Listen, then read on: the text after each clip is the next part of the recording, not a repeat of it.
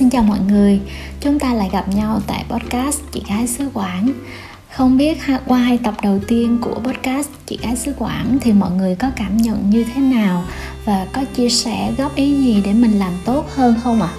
Còn bản thân mình thì mỗi ngày ngoài công việc thường nhật Đều rất nôn nao đến giờ để mà ngồi xuống viết và làm podcast Để chia sẻ với mọi người dành cho các bạn mới biết đến podcast chị gái xứ quảng thì à, podcast của mình sẽ được phát trên các nền tảng như là youtube, anchor, spotify, google podcast, vân vân. Các anh chị và các bạn yêu thương thì có thể nhấn nút subscribe để đăng ký theo dõi, ủng hộ tinh thần cho mình. Và nếu yêu thích nội dung mình chia sẻ thì cũng hãy like và comment để youtube nó hiểu và nó đề xuất cho nhiều người cùng biết đến nội dung của mình hơn nữa nha. Trước đây không lâu khi thành phố liên tục phong tỏa kéo dài vì dịch cho đến tận bây giờ thì nguồn thực phẩm mà nhà mình có được mỗi ngày đều là từ quê. Trên các phương tiện đại chúng khác như là Facebook, Instagram hoặc là Zalo vân vân thì mình cũng có thấy bạn bè mình khoe những thùng đồ ăn, bao gạo, mớ rau, con gà hoặc là mấy ký thịt, mấy ký cá sông, cá biển đủ cá à, từ quê gửi ra.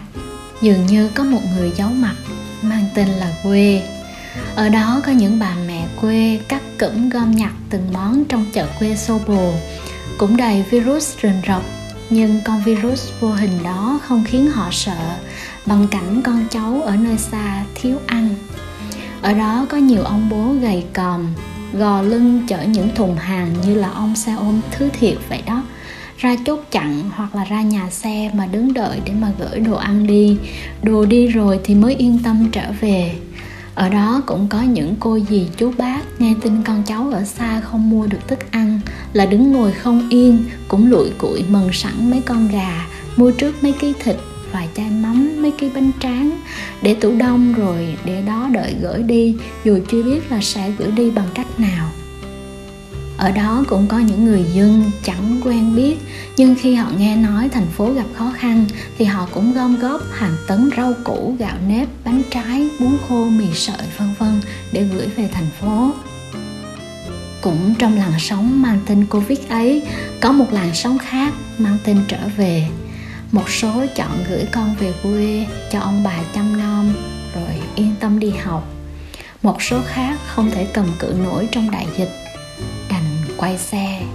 Về, những đoàn người chở gần như là hầu hết những của nã quý giá, chở vợ con, người ruột thịt, lầm lũi đi suốt mấy ngày đêm, phơi mình trong mưa nắng để về quê. Có một dạo cách đây năm bảy năm 10 năm, thì về quê chỉ gặp những người già và em bé. Người trẻ, người trưởng thành đều ra đi hết.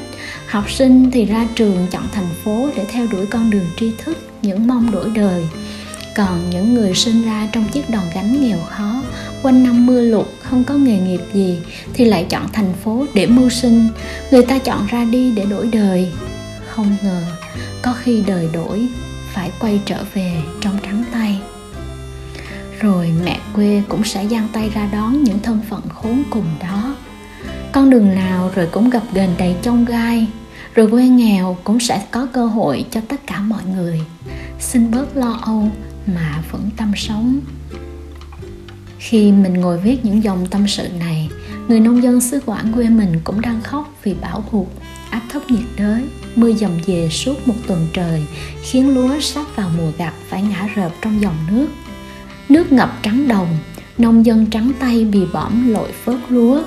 Sống riết ở dải đất này khiến con người ta quen với việc coi mặt, nhìn trước ngó sau ông trời một năm hết hai ba trận thiên tai với bão lụt, trái tim người ta cũng chai sạn với thất bại, thất bát. Vừa dành dụm cắt cẩn được vài đồng, tậu được cái con xe, cái tủ lạnh, thì nước vô ngập là đi hết. Đi tông trong nỗi tiếc của hùi hụi, ra năm lại để dành, rồi lại mất. Còn nhớ trận lụt lớn năm ngoái, bác ruột của mình ở quê cũng bị trôi một con bò đang tuổi đẻ. Gần 20 triệu cấp nón ra đi chỉ trong một đêm gọi điện về mà nghe giọng bác nấc nhàn trong nước mắt. Mất hết rồi con ơi. Vậy, rồi người ta cũng phải quên, rồi cũng phải lại vui sống và cho đi. Chứ nhớ hoài nhớ hoài cái mất mát thì làm sao mà sống tiếp được? Cũng không lâu trước, mình đọc được một bài báo khen người nhà quê rất ngầu. Họ luôn cho đi những cái ngon nhất, tốt nhất, xịn nhất organic nhất. Mặc dù cái họ nhận được có thể là cái bỏ đi, cái không dùng đến, hoặc là cái dư ra. Với mỗi sự việc luôn tồn tại nhiều góc nhìn và quan điểm, mình sẽ không bàn sâu vào vấn đề đó.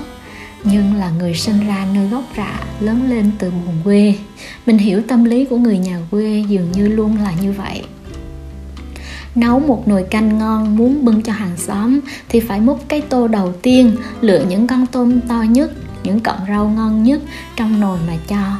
Còn đâu đó thì mới tới nhà mình sau. Sau mỗi lần dỗ quẩy, gửi quà về phố là phải gửi cái đòn chả thơm nhất, cái ổ bánh quê đẹp nhất, trái cây trong vườn phải to và là tròn nhất. Bó rau xanh mướt, nhưng phải là của nhà người quen, để biết rõ là không có giọt thuốc trừ sâu nào người nhà quê là vậy đó. Là kiểu người có 10 đồng thì không tiếc cho bằng 9 đồng. Thiệt thà, chất phát, có chút hồn nhiên. Bởi họ quan niệm, sở lỗi trời cho, so đo trời lấy hết, phúc phần ai người nấy hưởng mà.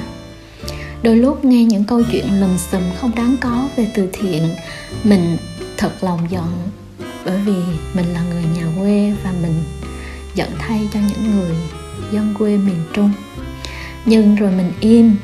Mình nghĩ nếu là người quê mình thì họ cũng sẽ chọn cách im lặng vậy. Của cho không bằng cách cho. Đã nhận của người ta rồi thì còn nói được gì nữa? Nhưng cách cho của người thực sự cho đi, dù sao cũng không đáng buồn. Bằng người không cho cũng không dám cho đi, nhưng lại ồn ào làm chuyện nghĩa hiệp. Người nhà quê thì người ta không có như vậy và người nhà quê vẫn vô tư sống với những vui buồn, mất mát mà trời đất đã định sẵn đến đây thì à, podcast của mình cũng khá là dài rồi. Và cũng như mọi lần trước, mình thật sự rất là cảm ơn những anh chị bạn đã theo dõi podcast của mình đến lúc này. Và nếu yêu thương, hãy ủng hộ tinh thần cho mình bằng cách là subscribe, đăng ký theo dõi và like cũng như là comment, chia sẻ hãy nói về những cái cảm nhận của bạn. Hãy nói về những điều mà bạn muốn. À, chị gái xứ quảng chia sẻ ở những chủ đề tiếp theo. Xin chào và hẹn gặp lại mọi người ở podcast. À, chị gái xứ quảng tiếp theo. Bye bye.